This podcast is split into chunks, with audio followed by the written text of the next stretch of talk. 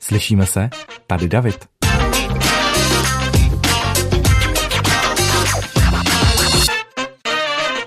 Já vás vítám zpátky u mého podcastu Slyšíme se. Je to asi měsíc, možná i trošku přes měsíc, co jsme se slyšeli společně takhle naposledy. Těm z vás, kteří mi v průběhu uplynulých týdnů psali zprávy a pro mě ty zprávy byly samozřejmě moc potěšující a hřejivý, kde sakra Davide si, proč nevyšla nová epizoda, už je to měsíc, to nevyšel nový podcast, co se děje, proč nenatáčíte, budete ještě natáčet Davide, nebo budeš natáčet. Eh, tak i když to bylo občas takový jako intenzivní, že, že jste to na mě jako nakládali, tak, eh, tak musím říct, že mi to samozřejmě udělalo radost, protože co může podcasterovi udělat větší radost, než to, když má někdo zájem o jeho práci. Takže moc krát vám děkuju. Eh, na vysvětlenou těm z vás, kteří to nezaznamenali na mém Instagramu zavináč Davanicek, jsem vlastně někdy asi před měsícem dával příspěvek, kde jsem psal, že si dávám od podcastu tak zhruba na měsíc prázdniny nebo na měsíc a něco, protože jsem potřeboval trošku vydechnout, nabrat novou energii, načerpat nový nápady a měl jsem zase po nějaký době trošku pocit, že vlastně v tom týdenním intervalu Eh, ten, tu mašinu musím trošku přibrzdit, zastavit, abych nedělal podcasty na kvantitu, ale spíš na kvalitu. Aby to bylo natáčení, že mám o čem mluvit a ne natáčení, že potřebuju o něčem tenhle týden mluvit, aby podcast vyšel. Většina z vás tohle chápe, tak já vám za tohle, za tohle pochopení samozřejmě děkuju, protože si myslím, že to je obou straný, že ani vy byste eh, neposlouchali podcasty, které by byly jen tak vycucený z prstu pro to, aby prostě vyšly. Ehm, já myslím, že ta pauza hm, trošku utrpěla takovou nečekanou trhlinu, eh, o který asi nemusíme možná jakoby důvody a základy rozebírat do detailu. Já jsem s tím samozřejmě taky nepočítal, nepočítal s tím vůbec nikdo na téhle planetě a vůbec nikdo v téhle zemi nečekal, že nás to zasáhne až takhle a právě s tím, jak stoupal počet dní strávených v karanténě, tím více zvyšovaly počty zpráv, kde jste mi psali, už něco na to, už je čas, tak, tak jsem tady. Právě s příchodem uvalený eh, karantény na celou Českou republiku a um, koronavirové epidemie je celkem logický a myslím si, že řada z vás to i podle těch reakcí očekává, že tenhle ten první uh, podcast, řekněme v druhé sezóně, udělejme z toho druhou sezónu, by měl být o tom. Doufám, že tím tématem nejste úplně přesycený, protože já třeba jo, já se přiznám, že uh, už nějaký třeba pátý nebo šestý den té karantény um, jsem si dal možná tak jako půl hodinku strávenou ve spravodajství každý den a už jsem se zakázal otevírat všechny notifikace o všech aktualizacích. A um, potřeboval jsem to nějak jako mít čas vstřebávat, protože to přišlo tak strašně rychle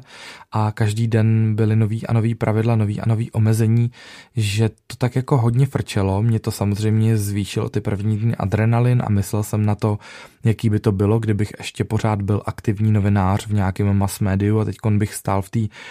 první linii novinářů, kteří by o tom informovali a vlastně mě to jako hrozně ze začátku informačně bavilo. Nebavilo mě to téma samozřejmě je strašný, to nechci říct, že jsem rád za to, že je pandemie, to vůbec ne, ale eh, vy z vás, co možná jste v kontaktu s médiem a v bližším kontaktu, tak asi pochopíte, že ta profese je tak trošku jakoby deformovaná tím, že má ráda, když se něco jako děje a tak jsem se do toho trošku jako ponořil a hltal jsem každý detail, každou informaci. No a čím víc a více utahovala ta, eh, ta opatření a čím více zpřísňovala, tak tím více i eh, trošku formovaly moje vlastní myšlenky nad samotným tím hlavním tématem, nad mm, koronavirem, protože zpočátku i proto, že řada odborníků a řada lidí, kteří eh, byli relevantní k tomu, k tomu tématu mluvit, nedávala tak velkou a tak vážnou důslednost tomu samotnému viru a spousta lidí možná vlastně ani nevěděla, co to je zač a ze začátku se objevovaly hlášky o tom, že to je přece jenom obyčejná chřipka a že běžná chřipka zabíjí mnohem víc lidí než koronavir v současné situaci. Což asi statisticky pořád bude pravda pro Českou republiku, ale už se zase objevují eh, názory i lékařů, kteří teprve teď poznávají, eh, jak zákeřný ten koronavir může být a že bychom tedy především na staré lidi měli být ohleduplní. No a v tu chvíli, když, když už i v Česku začaly stoupat ty počty nakažených, tak my jsme propadli trošku doma taky v jeden okamžik panice a v momentě, kdy stál Babiš na tiskové konferenci na vládě a říkal, ať lidi nepanikaří, ať se nedělají zásoby, že to přece zvládneme, že obchody s potravinama budou pořád otevřený, tak i když jsem patřil k těm, kteří si zpočátku dělali z toho předzásobování hysterického s těma paletama plnejma a košíkama plnejma těstovin a mouky a tak dále, což mimochodem jsou dost jako potraviny, které by vás spíš zalepily na celou tu dobu karantény, než by vám prospěly, ale to nechme stranou tak, tak jsem se tomu spíš tak jako po, pousmíval a říkal jsem si, co ty lidi blázně, teď přece jako tak hrozný to nebude. No a když teda uh, už zaznělo, že teda padne karanténa na celou Českou republiku, tak se mi rozsvítila kontrolka otce živitele rodiny a říkal jsem si, no aha, ale co když dobře, tak obchody zůstanou otevření, to jako v rámci nějakého základního zásobování to musí fungovat, ale přece jen v mém zájmu a v zájmu mojí rodiny, abych já vůbec nevytahoval čumák z baráku. A vůbec jsem vlastně jako nechápal, proč by se lidi neměli, eh, neměli chránit sami, aspoň trošku, aspoň minimálně, protože když jdete ven na mráz, tak i když nemáte termoprádlo, i když nemáte horský vybavení, tak se přece zahalíte aspoň do té nejtenčí šálky, kterou máte na krku, protože aspoň to vás trošku ochrání před tím mrazem. A vůbec jsem nerozuměl tomu, proč když já jsem se vydal třeba pět dní před tím, než to nařídil oficiálně eh, stát, než to nařídila vláda, do supermarketu s gumovou rukavicí na levý ruce a jednou rukou jsem nakupoval a druhou ruku jsem si nechával nekontaminovanou, abych mohl ovládat telefon a koukat se na nákupní seznam a potom platit a tak dále. A tak se mi lidi v tom supermarketu normálně smáli, tak stáli jako u pokladny a tak jako zvedali to obočí a slečna tam pronesla hlášku, jako že proč nemáte kombinézu rovnou nebo něco takového, tak jsem se tomu jako zašklíbnul. Moc mi to humorný vlastně nepřipadalo, protože, protože jsem nechtěl přece ten, ten virus zatáhnout domů mezi děti a mezi babičky a dědy a našim prarodičům, teda prarodičům našich holek jsme eh, s okamžitou platností už hned vlastně ještě předtím, než to udělala vláda, tak jsme jim volali a říkali jsme zůstaňte doma, nikam nechoďte, pokud budete něco potřebovat, my vás rádi přijedeme předzásobit, necháme vám to na zahradě, nechceme se s váma potkávat, nebudeme vám tam dávat děti, teď je na čase, abyste byli doma. A tak nějak jsem vycítil i ze sociálních sítí, že spousta lidí to, to vnímala podobně, že spousta lidí potom začala i nějakým způsobem nosit roušku nebo respirátor, pokud ho měli a byli, byli, byli vysmíváni. Hodně jsem to třeba zaznamenal u Jakuba Krause, který má třeba Vitalbox, takže má taky svůj vlastní biznis, který musel, musel řešit, musel se na to nějak připravovat a ten z nějakých předchozích cest měl doma respirátor, takže si ho nasadil ještě předtím právě, než to bylo trendy a taky říkal, že, že čelil divným, divným pohledům. No a vidíte, no, eh, neuplynulo ani 48 hodin a dokázali jsme to všichni otočit eh, v docela v docela prospěšnou věc, že ty, teď ty roušky nikomu nepřipadají divný a při, naopak uh, podivní a, a ukazujeme se na ty, co tu roušku nemají. Tak já jsem za to osobně strašně rád. Trošku mě mrzí, že to nepřišlo dřív, trošku mě mrzí, že vláda nezareagovala dřív a já jsem to psal i na svůj Instagram, možná to někomu přišlo přehnaný, ale já jsem přesvědčený o tom, že um, tady tuhle tu preventivní část, jakože dobře, když nemůže obyčejná rouška chránit mě jako jedince před nákazou, ale pomůže v tom, abych já jako jedinec nákazu nešířil, tak pojďme udělat obrácenou logiku a pojďme se všichni chránit rouškama a tím pádem nebude tolik šiřitelů, tak tohle to vlastně oficiální, oficiální strany, oficiální eh, vedení státu napadlo až potom, co se na sociálních sítích zvedla obrovská vlna sdílení, vykopnul to eh, Petr Ludvík ve svém videu, eh, všichni velcí influenceři se toho chytli, nazdíleli to a pak to začalo frčet. A najednou prostě fakt uplynuly dva dny a pro tu generaci, která sleduje samozřejmě sociální sítě, to začalo být relevantní No a potom lavinovým způsobem se k tomu konečně přidala třeba i média, eh, pak se k tomu teda přidala oficiálně i vláda eh, a až 15. vlastně března, myslím, že to bylo v televizi, zaznělo poprvé, že by bylo fajn se chránit rouškama. Takže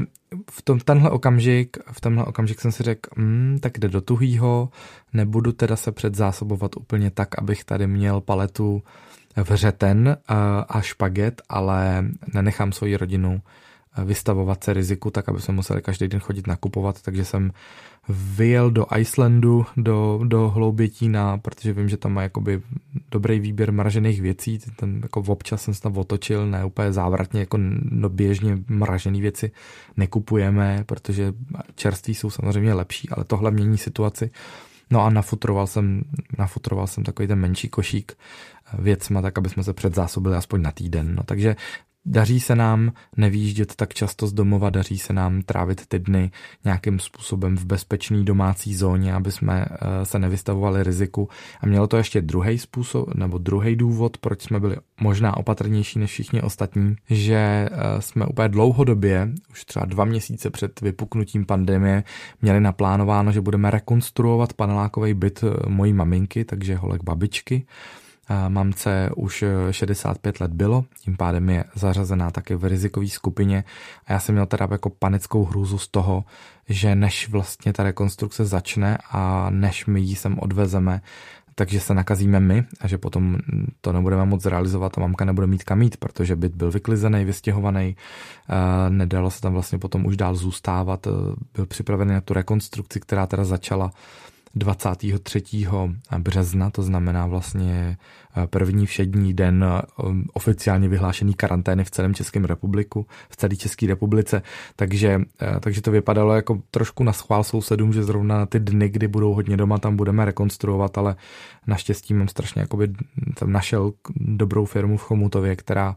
je strašně rychlá, profesionální a, a chápavá, takže jsme rozvěsili po baráku omluvný dopisy, že, že se omlouváme, že to nešlo už zastavit, protože když bych to teď zastavil, tak um, je téměř jasný, že na další dva měsíce by se na to potom ani nesáhlo a tak dlouho by maminka asi mimo byt nemohla být, takže jsem to zrealizovat musel.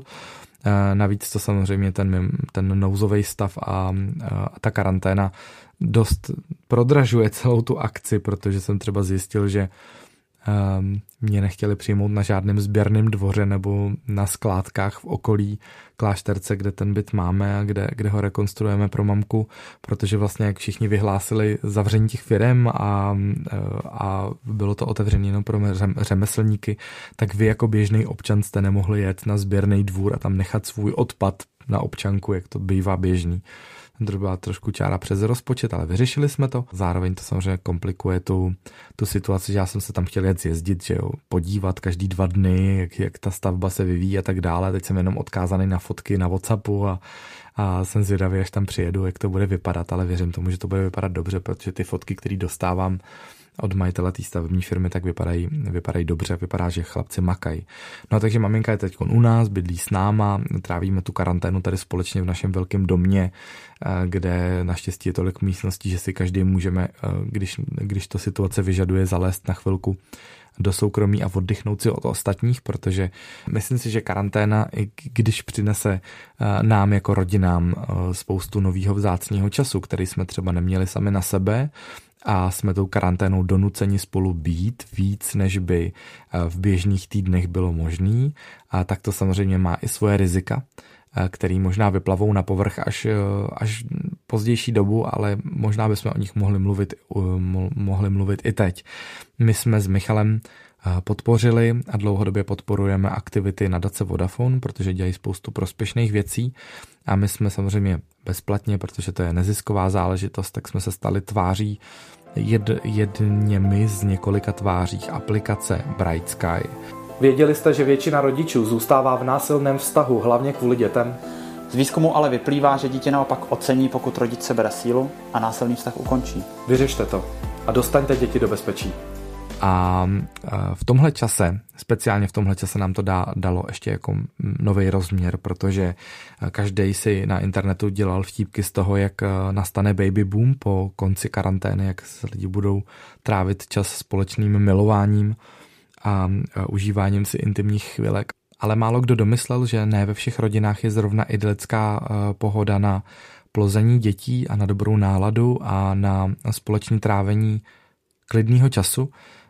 Je spousta rodin, kde to nefunguje, který jsou rozpadlí, který jsou nakročený spíš do krize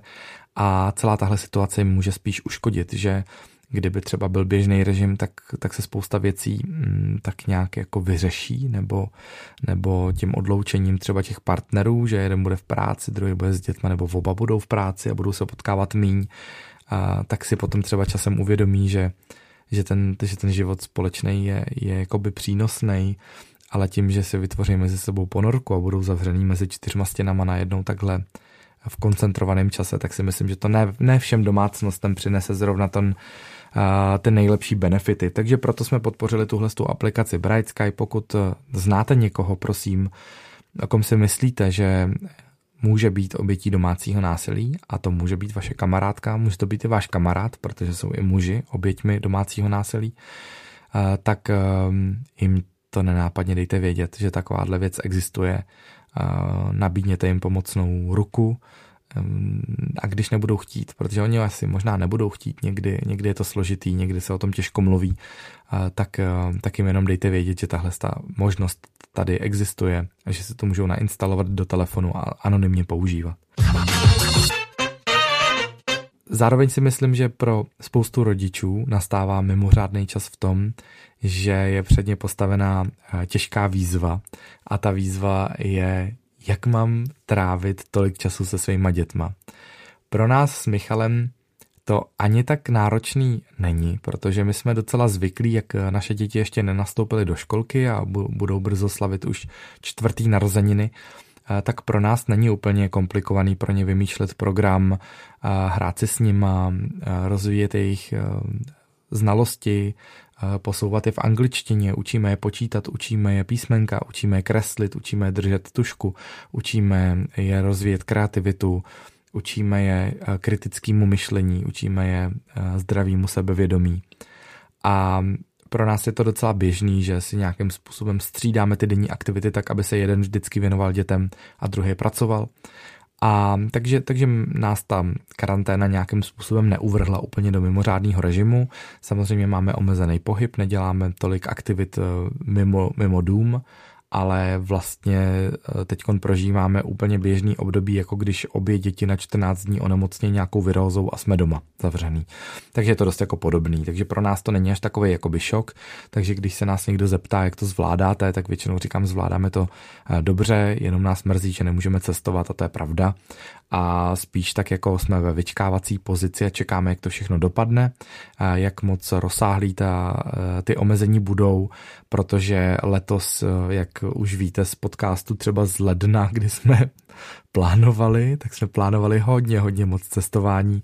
e, takže jsem dneska na té A4, kterou máme v pracovně na takový nástěnce, tak jsem už začal proškrtávat, co je Z jako zrušeno a co je třeba jenom O jako odloženo a trošku mě trošku, uh, trošku mě stahovalo jako mm, myšlenky takový chmurný, že jsem si říkal, no my ale letos chceme přece letět do států a, a to nevím, nevím, jestli vyjde, no. Četl jsem nějakou zprávu o tom, že možná až dva roky možná budou zavřený hranice, což mě trošku teda jako překvapilo, že dva roky je přece úplný extrém, to doufám, že bylo jakoby krizový, že to bude míň, ale kdyby to bylo, tak eh, samozřejmě se přizpůsobíme, nedá se, nedá se nic dělat, zdraví a veřejný zdraví takhle v masivním počtu je samozřejmě důležitější, ale, ale myslím, že mi rozumíte, že každá, každá z rodin měla nějaký, nějaký vyhlídky, nějaký plány, na který jsme se upínali. Pro nás tohle byl highlight, anebo pořád je highlight celého roku, tak já doufám, že to nebude, nebude úplně zapomenutý a že se k tomu, k tomu plánu ještě vrátíme. Ale jinak musím říct, že mi ten eh, karanténní čas osobně eh, přináší ještě jednu takovou, takovou výhodu, že se všechno zpomalilo. Že spousta e-mailů, spousta pracovních povinností se dá udělat jinak, eh, možná i trošku kvalitnějc, protože na ně teď bude víc času, ale samozřejmě nechci znít úplně jako naivní snílek, jakože předchozí moje věty tak znít mohly, protože za tím vším zpomalením samozřejmě bude následovat i tak jako finanční zpomalení a to samozřejmě pociťujeme i my a jako každá jiná rodina, která má nějakou práci, do který úplně stoprocentně teď nemůže, eh, tak týká se to samozřejmě i nás, přestože pracujeme online a jsme většina našeho našich příjmů je závislá na, na online aktivitách. Máme e-shop, kterýmu se věnujeme dál, který, který funguje a tak dále. Eh, tak samozřejmě jsme to pocítili taky a pocítí to asi každá rodina v téhle zemi a teď bude jenom mm, otázka toho, jak dlouho to bude trvat a jak dlouho zase eh, potom lidi budou opatrní a nebudou chtít utrácet a budou šetřit eh, nebo budou prostě používat ty peníze s větší rozvahou, protože co si budeme povídat, ten čas před před koronavirem nebyl špatný. Myslím si, že to cítili úplně všichni v téhle zemi. Možná teda s vyjmou samoživitelek, tam, tam ta situace asi, i když se ekonomicky roste, není úplně růžová, ale možná zase otevírala větší možnosti v rámci pom- pomoci, různých nadací a tak dále. A tam to taky teď bude trošku bída, protože vždycky, když je potom ekonomická krize, tak, tak ty nadace jsou rády, že si na ně někdo někdo vůbec vzpomene, protože každá firma škrtá náklady, už není tak štědrá, co se darů týče a tak dále a tak dále. Takže myslím, že nás ty štíhlejší, štíhlejší časy neminou, eh, ale otázka je, jestli jsme si to jako všichni nezasloužili, jestli to tempo už který jsme jako civilizace, jako, jako společnost měli nastavený eh, do takovýchhle vražedných rozměrů, protože protože spousta lidí říkala, já to nestíhám, já nestíhám dělat jakoby pořádně nic a je to strašně rychlý a, a lidi byli roztěkaný a trošku se vytráceli mezi lidma emoce, všechno bylo jakoby mm, seškrtaný a stažený do emojis, když to jako hodně, hodně přirovnám. A tak já si myslím, že to bude mít vlastně jakoby společenský jakoby prospěch, možná i nějaký teda jakoby neprospěch a oběti, to zcela určitě ty ekonomický, a pak tady mám ještě jednu obavu, kterou bych chtěl vyslovit, která mi leží v hlavě a doufám, že se nestane. Doufám, že to udržíme při té eh, při milé atmosféře, která začala a té vlně solidarity, která je strašně krásná, jak lidi si navzájem pomáhají a někdo, kdo má hodně energie a látky, tak šije roušky a věší je na plot a lidi z ulice si pro ně chodějí, ty, který nešijou.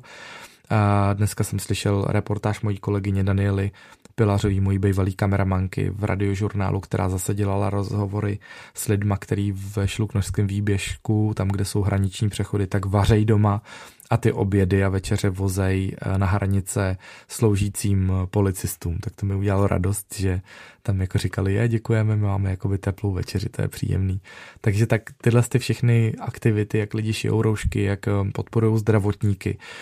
jak eh, tleskají každý, každý večer na sídlištích lidi a, a vzdávají tím hold lidem v první linii, jak si dokážeme teď spoustu věcí odpustit, jak dokážeme najednou ubrat nějakou Eh, takovou jako přirozenou, jak to říct, abych to pojmenoval úplně přesně,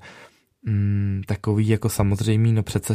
přece to tak bude, tak jako jsme se tak domluvili, jak to tak bude a vy jste za to dostali zaplaceno a tak dále, tak spousta lidí je taková, no já vím, že teď je těžká situace, že to snad zvládnete. Najednou jsme trošku jako zmírnili všichni, mám takový pocit a, a všichni máme pro všechno větší pochopení. Nám dneska třeba odpískali jednu takovou velkou spolupráci, kterou jsme měli mít, tak eh, mě to vlastně ani, když to samozřejmě pro nás bude znamenat nějaký finanční úbytky, tak, tak mi to vlastně ani jako nepřišlo moc líto, protože jsem se zase vcítil do role těch lidí, kteří tam dělají ten rozpočet a teď neví, jako na co ty peníze budou potřebovat a jestli by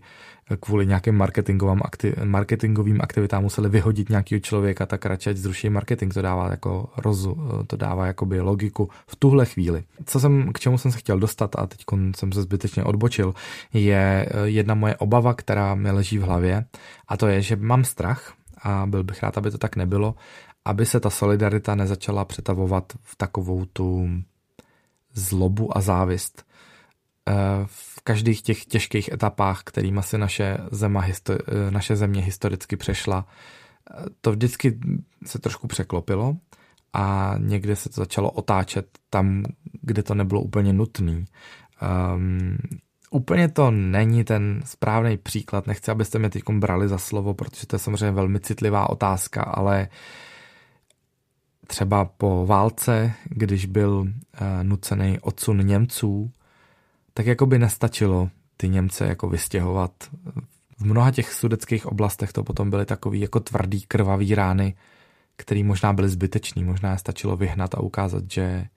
po těch všech hrůzách, který jako naše země za, zažila, jsme lepší, že to dokážeme udělat nenásilně.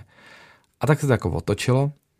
a, a ta touha jakoby po pomstě tam byla velká. A teď, teď neříkám, že to je ten samý příklad, neříkám, jenom jsem si na to vzpomněl, že, že měl jsem tu, tu myšlenku v hlavě, tak vám tak ji sdílím, ale eh, v tomhle případě mám spíš jako obavu, aby potom se zase víc nerozevíraly nůžky mezi lidma, kteří jsou ekonomicky slabí a těma, který mají nějaký rezervy,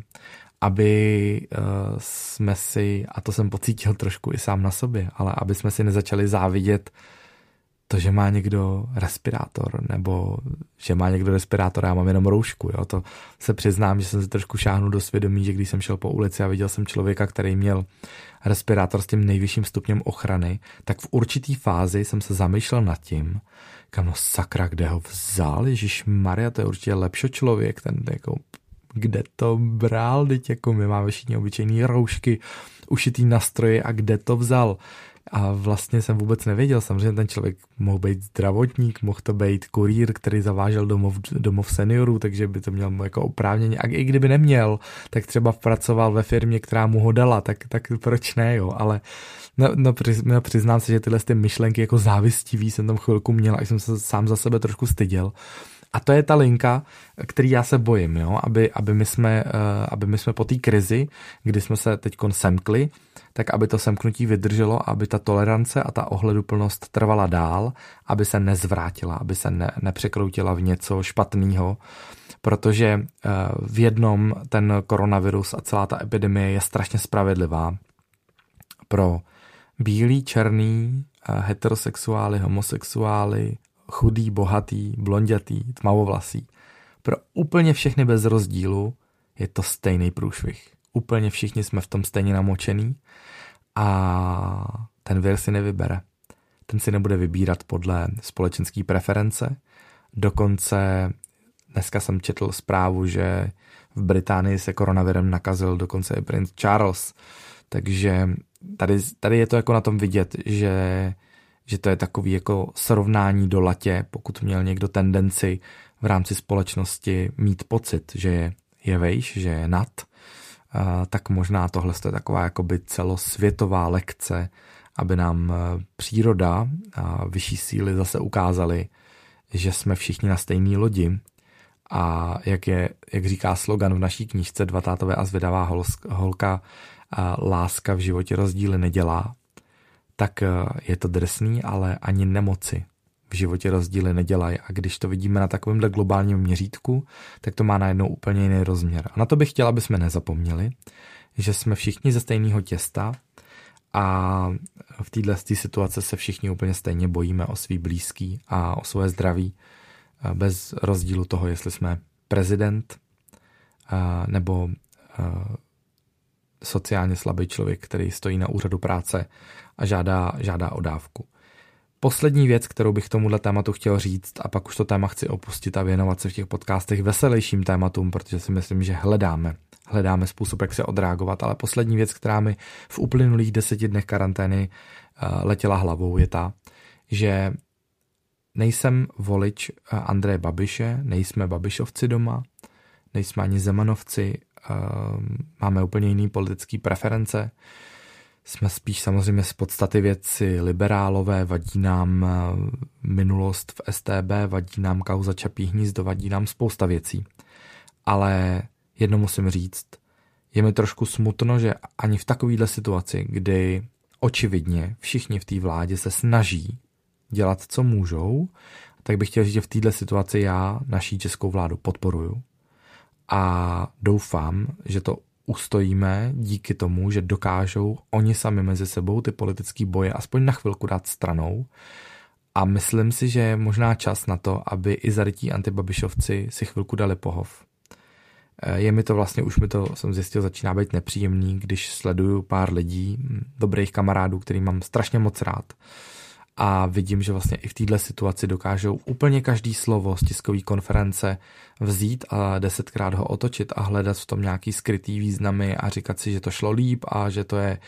že jsou to hajzlové a najednou se samozřejmě každý Čech stal z odborníka na hokej, tak svičnul a stal se epidemiologem, uh, hygienikem, každý ví, jak se to má dělat, každý je tady lékařem a každý je odborníkem na viry. Dobře, názory jsou jedna věc, ale říkám, je to fakt krizová mimořádná situace a já si třeba osobně myslím, že ty extrémní opatření, které přišly, tak jsou na místě. Jako asi to cítíme, asi to cítíme všichni, není třeba tady o tom mluvit hodinou, že to je průšvih a že, že byste asi všichni uh, nechtěli být na pozici teď ministra zdravotnictví nebo ministra vnitra a řešit to na denní, na denní bázi 20 hodin denně, pořádně se nevyspat a pak být ještě pod tlakem novinářů, což je naprosto v pořádku. Novináři by měli klást dál kritické otázky, ale jako nadávky ve smyslu, eh, ve smyslu um, osobních útoků mi přijdou přes čáru. Tak to jsem ještě chtěl říct, protože to mě taky trápí v posledních dnech, že lidi, kteří, který si vážím a který si vážím i proto, že dokážou nahlas bojovat proti um, proti nepoctivým politikům, tak si myslím, že teď na to ten čas není. A až to skončí a bude se to vyhodnocovat, kdo co měl udělat líp, tak možná ten čas bude. A teď nám to vlastně to nadávání je všem stejně úplně jedno, protože jsme doma a budeme muset být doma, protože vir ani před dupáním a hlasitým křičením neuteče. Takže pro dnešek vám děkuju. Eh, jsem rád, že jsme zpátky eh, všichni a že se slyšíme. Dejte mi zase, jako obvykle, prosím vědět na mém Instagramu Davanicek a třeba sdílením ve stories vědět, že jste slyšeli tenhle podcast, co si o tom myslíte vy a dejte vědět, že jsme tady spolu a zvládneme to, i když spousta lidí má tmavé myšlenky a myslí si, že to je, že to je těžká situace, tak ještě pořád nejsme eh, v těch nejhorších scénářích, které nás můžou potkat. A bylo i hůř, byly tady světové války, byl tady tvrdý komunistický režim, který vraždil lidi, stejně tak jako nacisti vraždili lidi. A tohle je nemoc. A eh, je to těžký, je to těžký sociálně hlavně, pokud jste typ člověka, který potřebuje sociální kontakt a, a byl by rád, kdyby ho teď někdo kromě těch, kteří jsou v něm v bytě, třeba objal a šel s ním na kafe, tak chápu, že to je, že to je složitý, ale pořád jenom, jak napsal, myslím, že to byl Dan Procházka z profilu The Footer, můžeš, poprvé v životě můžeš být hrdinou jenom tím, že budeš sedět doma na gauči, tak to neposer. tak pod to bych se podepsal. Tak to neposerte, seďte doma na gauči a naslyšenou zase za pár dní.